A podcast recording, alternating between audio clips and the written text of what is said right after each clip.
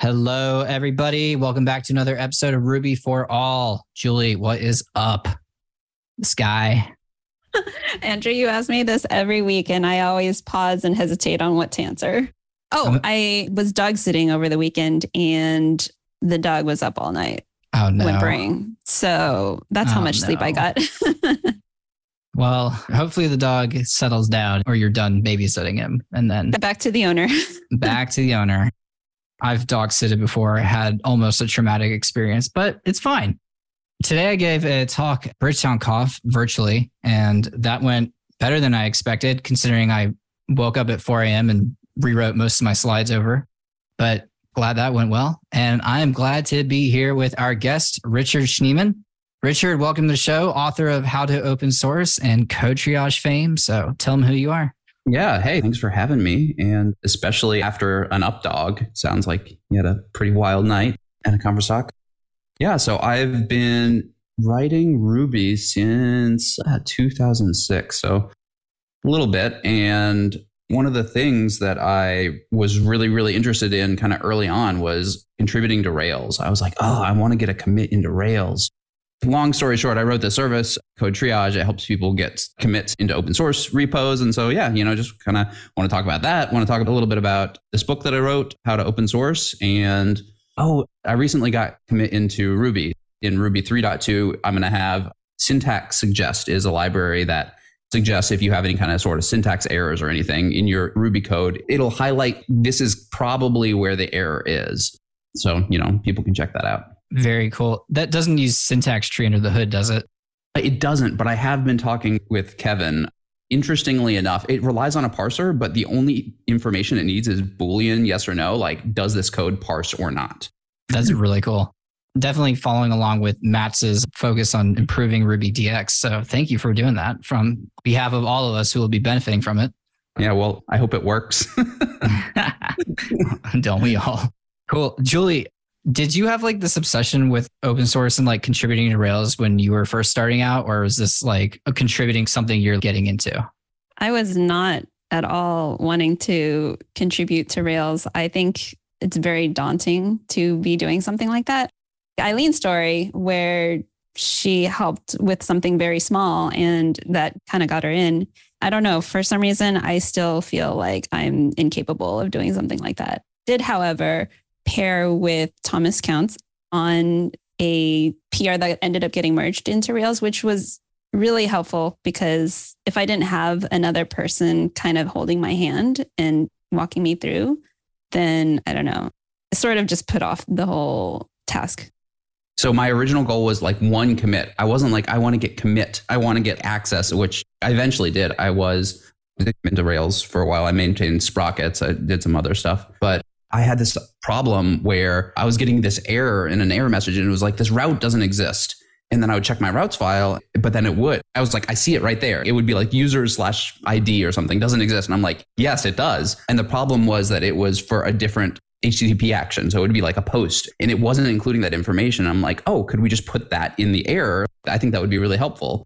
I figured out how to modify the code to add that in there. And then I couldn't figure out how to test it. And I was like, no, everybody's going to like hate me and laugh at me. And I'm never going to show my face in the Ruby community again. And then I went to a conference and Aaron Patterson was one of the keynotes. I actually sat down with him breakfast and didn't even know he was wearing like it was something ridiculous. And i just sat down with him and like he mentioned he's keynoting in like 30 minutes at all. And then later on was just like hey is anybody interested in working on rails? And i was like yeah i have this thing but i can't figure out how to test it. Maybe you can help me. He was like yeah i can't figure out how to test it either. And i was like what you know everything is testable and this is like a requirement. And it was like yeah just pick the pr and see what happens. And i made it and then and it got merged in. And so for the longest time like a year i used to go around joking. It's like i have a commit in rails. This is like my top line thing on the resume top line thing on linkedin or whatever. But starting small and having somebody there as well can make a huge difference. That's so cool that you didn't recognize him. So maybe that helped you be more yourself. So I have met him and I kind of froze. I was like, I don't know what to say, but hello. I I don't know if you've heard of the anecdote of he was at some conference that his parents were going to show up to, and the conference organizer labeled the seats where they were going to be instead of like their names. I think he wrote like tender parents or something like that because it's like tender love. And it's like his parents have absolutely zero concept of his online persona. and so it's like, yeah, sometimes it's like knowing too much. It's like taking that step too far. But funny. So that was actually my first ever contribution to Rails. And then I kind of just stopped.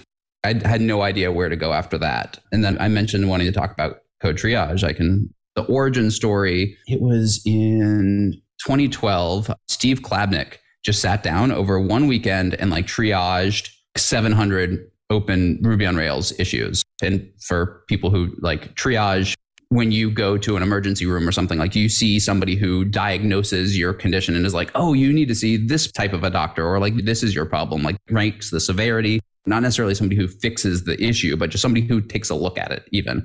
And so he just went through and read 700 issues and responded to as best he possibly could. And I was like, huh, nobody gave him permission to do that. I was like, that's useful? Just reading them, just commenting on them is useful. And that kind of like blew my mind a little bit. And then I was like, oh, hey, instead of that guy who has one commit in Rails, I could be that guy who has two.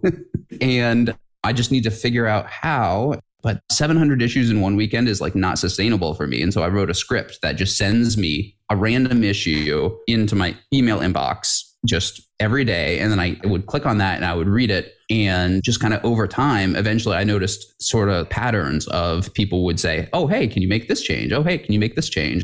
And then one day I came across a PR where somebody had like added two new lines instead of one. And I was like, I've seen this pattern. I know what to do. I played this video game before. This is the boss. I'm just going to hit these buttons and ask for this change. And then I left that comment and they did it. And the maintainer, when they finally got around to reviewing it, they didn't have to make that comment and it was able to save them some time. And just over a long enough period of time of doing that, they were like, hey, we like that you're doing this. Would you also like to close issues? Would you like to merge issues? We will give you commit access onto Rails. And also in that same time frame, I turned that script into the service currently known as Code Triage.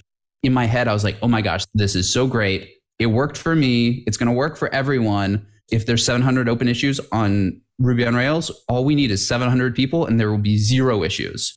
In my head, that was like the goal. And in my head, it was going to just work out of the box for everyone perfectly. And they always say, you are not your user. And I had to learn that the hard way. And one day I noticed it's like, hey, code triage is actually like there's some good following, like there's some good numbers. And like I checked Ruby on Rails and it was over the number of issues that we had. And I was like, what is going on? Why is this not miraculously like doing this in my head, which I know is essentially an impossible task of like getting Rails down to like zero issues is like made sense in my head as an attainable goal, but not really. And so that naturally kind of led to having to research what are the hangups people are hitting what is even leading people to the software and why are they getting blocked you had even mentioned it's like hey feeling overwhelmed having someone to help you pair with and having just that little bit of an in can make a huge world of difference so all of that research kind of led to me realizing hey maybe i need some sort of like a manual or something like that which led to hey, maybe I can write this down. And that kind of snowballed and eventually turned into the How to Open Source book. Very cool. I discovered code triage very early on because, kind of like you, I was like, I want to get a commit to Rails. I discovered all this open source stuff and I was like, open source is so freaking cool. I love open source. And so I built my career on being like very open source. Worked for a company that was trying to monetize more open source, done all the stuff. And I love the idea of, hey, let's find these issues with contributing. Cause like when I go to Rails, I'm like, holy crap, there's so many issues. And I'll try to look through and I'm like, I don't know. I don't know. But then very early on, I was like, well, I can't really contribute to some of these libraries, but I could triage issues. And I don't know where I got the idea from. But like on, I think Foreman, and there's like a VS Code extension for Ruby and a few other gems. I would just go through and I'd be like, hey, is this still an issue? Like I tried to recreate it, couldn't recreate it just going through each and every single one, trying to answer questions, trying to help. And it does definitely make a difference, even if it's not code. So I just wanted to highlight that, that you can definitely contribute without code. I like hearing about the baby steps. It doesn't have to be pick up a issue and solve that. It could also be just getting familiar, which you mentioned in your book, getting to know some of the issues that come up and kind of reading the issues and kind of getting more of a understanding of it. I guess I felt in order for me to contribute to open source, I had to pick up an issue, fix it or do something with it and then push it. But it really takes time to understand the code base as well, which I am very impatient and don't take the time to do that. And so I think it helps for me to have a pair to kind of guide me around. But once you do have that understanding, it's a lot easier to start then looking at issues and seeing like, oh, maybe these are some that I could take a look at and possibly pick up. In Rails, if there's an issue with active record, everybody's just like, okay, we're going to just put this at a little bit of a distance. The code base is a little bit harder to work with than some of the other parts. Or even it's like active support if somebody wants to add like a new feature or something like that. So active support just like adds all of the neat monkey patches where you can, well, neat depending on your definition, but all of the times people will have these ideas of like, oh, I want to add this method to hash or string or something, and I'm going to make a PR, and then only to kind of be disappointed when it inevitably gets closed because it's very invasive and you have to have a really strong case for it. And so having a little bit of a background on, like you're saying, if you just grabbed an issue and you expected to be able to dive in and fix it, if it just happens to be an active record like that database issue, you're just kind of starting at a deficit that's playing on hard mode versus it's like hanging out a little bit, reading a little bit, understanding kind of what's going on. When I launched the book, I launched it right before Hacktoberfest. And anybody who buys in that one week, we're going to join a Slack group and we're going to like hang out. And one of the developers that joined us was actually one of the hosts of Hex Devs and suggested even like the thinnest possible slice was like, oh, you should read the issue. Like you should read these things. And he actually suggested hearting in GitHub. You can do like the emoji. You can like heart, like thumbs up, and it's like look for something to heart. And I was like, oh, that's actually really neat. It's like a little bit more actionable than reading. And, and also, like, just from a mindset perspective, it's like as you're reading, just telling people, oh, your goal is to make a comment doesn't really necessarily land. It's like your goal is to make a comment that maybe moves the issue forward. Like you were saying, it's like, hey, is this still an issue? I can't reproduce this, or hey, I didn't get steps to reproduce. Like those are really helpful things to comment. But when you say just make a comment, some people think first, right? Just anything, just commenting like, oh, I'm the first commenter, or hi, everybody. And it's like, that's not really helpful. But if you have the frame of mind of going into, it's like, what could I comment that somebody else would later come by and heart? Maybe it's the maintainer, maybe it's the person who wrote the issue. It's like, wow, you looked at my issue? That's amazing anyway, I thought that was a neat way of slicing it sort of even thinner. And that's a hard task. A lot of people out there are trying to sell contributing to open source as a, oh, this is an easy way to build up your resume. And it's true that if you contribute to open source, you can for sure put it on your resume, but not easy at all. Success is not guaranteed. And a lot of people out there are, it's like, hey, if you want to contribute to open source, like I'll teach you Git and I'll teach you GitHub. And then after that, it's just like, up, oh, you're on your own. It's like, you might hear, it's like Andrew was saying, it's like, oh, go triage issues. And like, but how? But what? But why? And now what? And just like people in dealing and working with code triage, I kept on adding features to suggest things to people. And then, yeah, it's just like everybody gets blocked by something different. I kind of almost wanted to have a menu of, well, here's some kind of common scenarios that people run into. And it like, A, just knowing that it's not you. This is difficult and other people have hit these same problems. And here's some maybe ways that you can work around them. Or it's like, oh, I'm, I'm stuck waiting on this maintainer. And it's like, well, hey, here's five things you can do that don't require waiting on the maintainer. So wrote it up, put it out into the world. I've gotten good feedback so far. I really appreciate when someone says that something is hard because that's part of my reasoning for not doing any open source is like, it's just hard. And other people might make it seem like it's something easy to do because they do it often and they maybe had forgotten what it's like to kind of start out. And so I didn't actually start doing any open source until I knew that a friend of mine was going to also be there and that this open source had office hours. So I could go in and I can ask these questions. And during that, the first time that I went, I had someone pair with me on actually getting the code down into my local and get it working. Because for someone who's never worked, haven't had my first job, I didn't know how hard that would be. Most of the projects that we learned, we started from scratch. It's like, that's the first thing. Whereas pulling down another project from somebody else's machine into yours. That was very interesting. And not all open source can do this also. And I understand that. But at least for your first ones, finding an open source that has office hours or someone that you know is also contributing there that can help you out made a difference for me.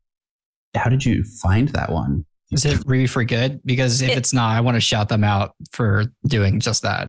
It is Ruby for Good. And the only reason why I knew about it is I met a friend through, I think it was the Codecademy Discord, because at the same time I was also applying to Codecademy and been a user of Codecademy. And so I met this person who is an admin for the Discord server.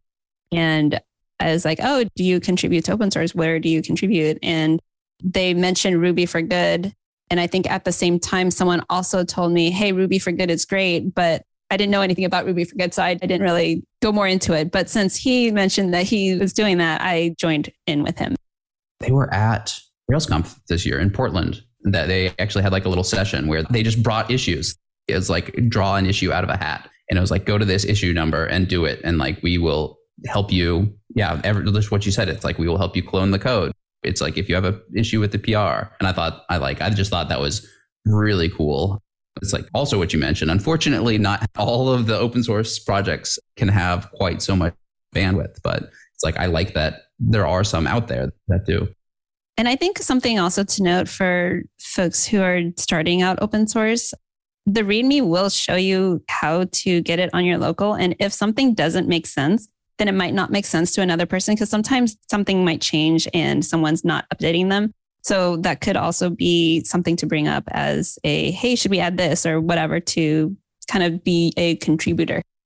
That's a good issue to add because while you were thinking that, I was like, I feel like the other day I removed those instructions from the README because I was like, I don't need these.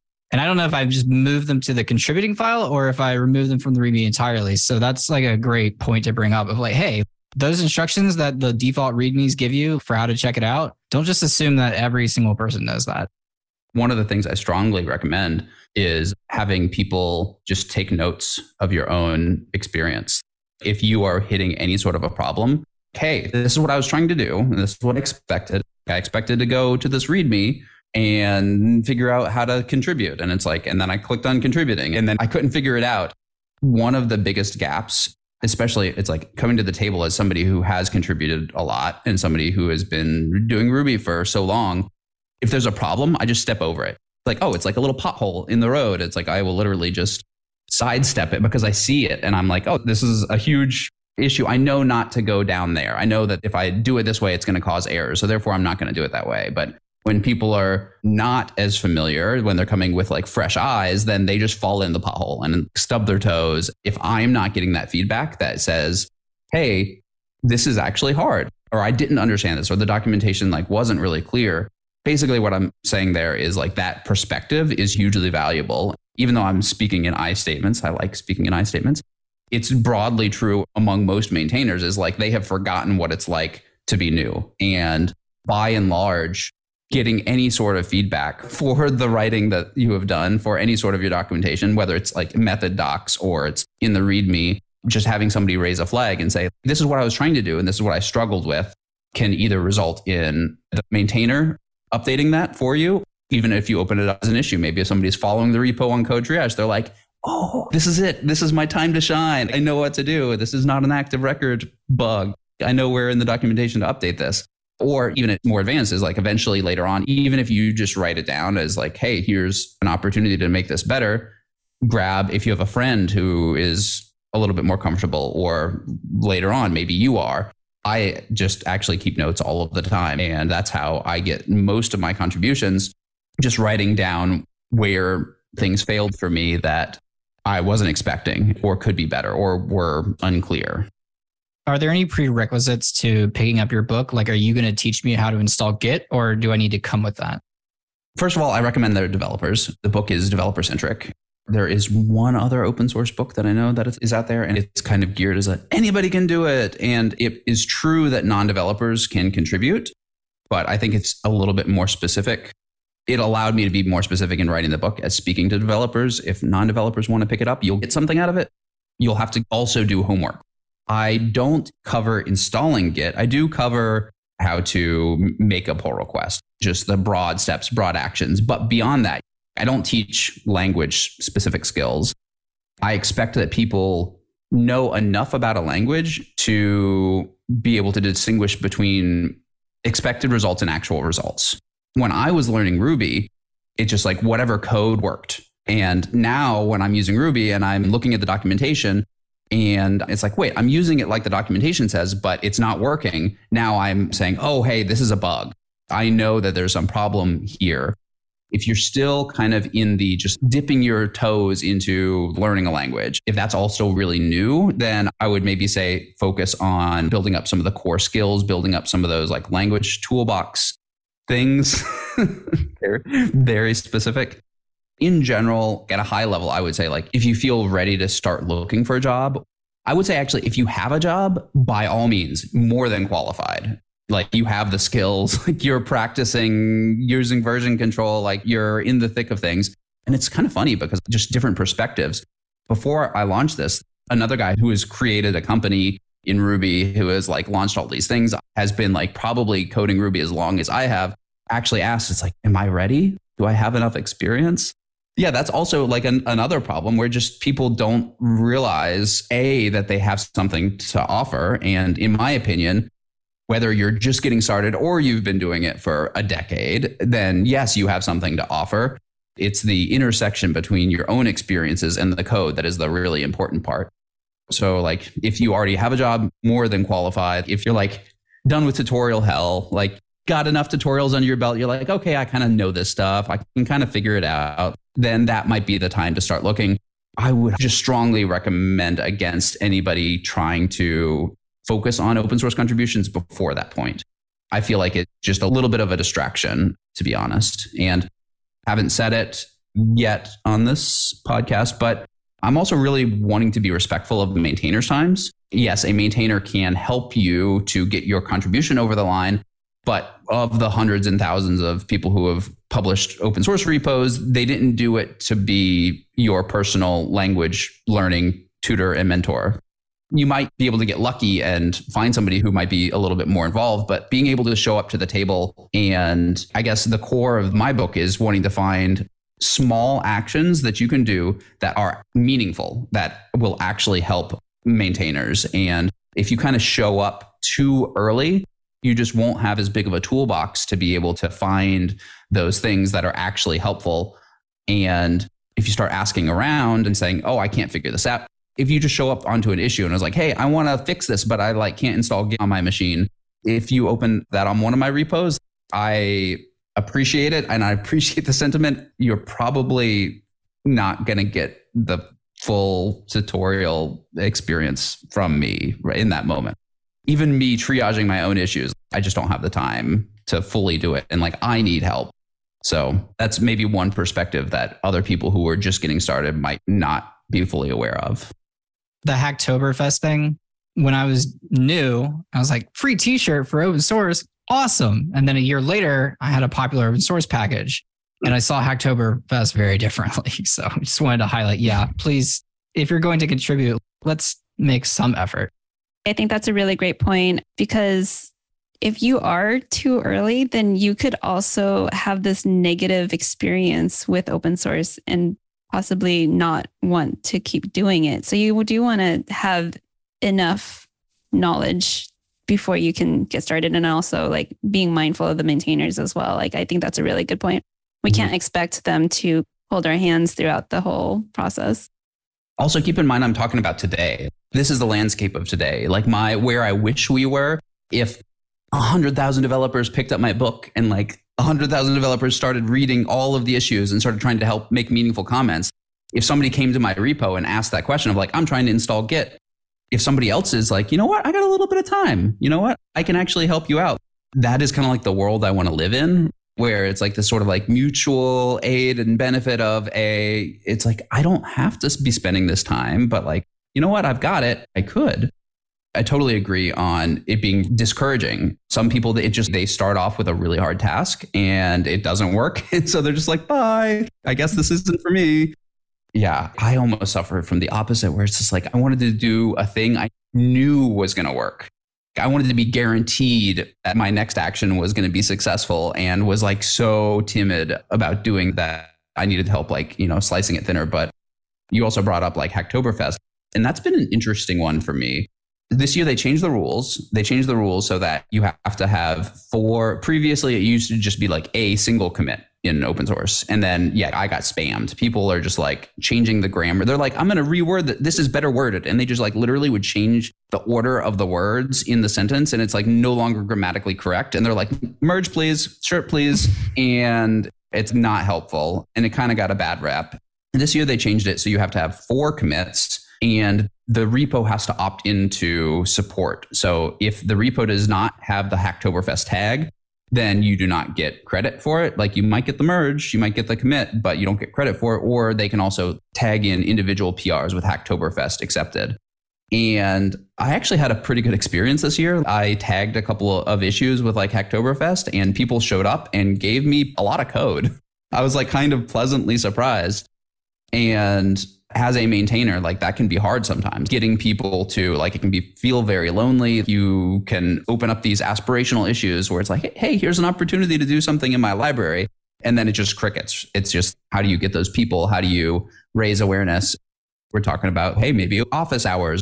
Those people, the Ruby for Good people, are struggling with this. Like, we want more contributors. You know, how do we build this funnel? And so this year was kind of the first year that I felt like I mean, it, like tagging with Hacktoberfest isn't a guarantee, right? But it was kind of the first year where I saw kind of some more meaningful contributions and also gave me that opportunity to work with some people who might not have otherwise like seen the repo and a lot of people who got the book joined and joined on with Hacktoberfest and quite a few of them got their four commits and got their shirt. You can either get a shirt or a tree. It's not your tree. It is a tree. It's not in your yard.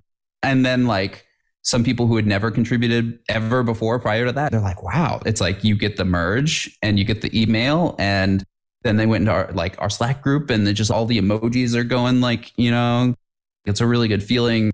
It can be um, addicting like in a positive way, hopefully.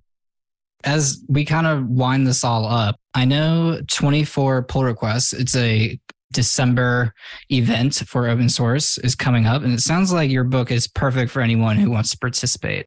You want to say anything else about that and kind of tell people where they can find you online? 24 pull requests is coming up, and my book would be perfect for that. The maintaining code triage, I see the biggest number of users from Hacktoberfest, and then secondly through 24 pull requests. Right now, we've got about 66,000 people signed up for the service, and 24 pull requests. The idea is the 24 days of Christmas, like you do a pull request each day, which is a lot.